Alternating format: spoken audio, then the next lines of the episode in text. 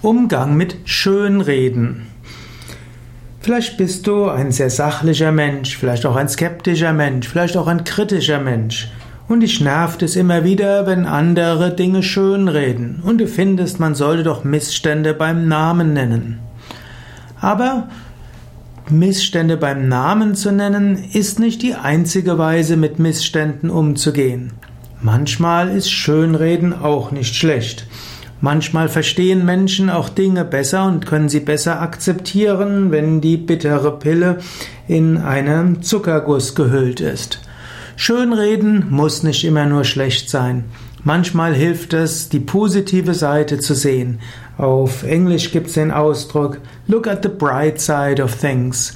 Schaue die strahlende, die leuchtende Sache der Dinge an. Das ist manchmal hilfreicher, als sich über alles Schlimme zu beschweren.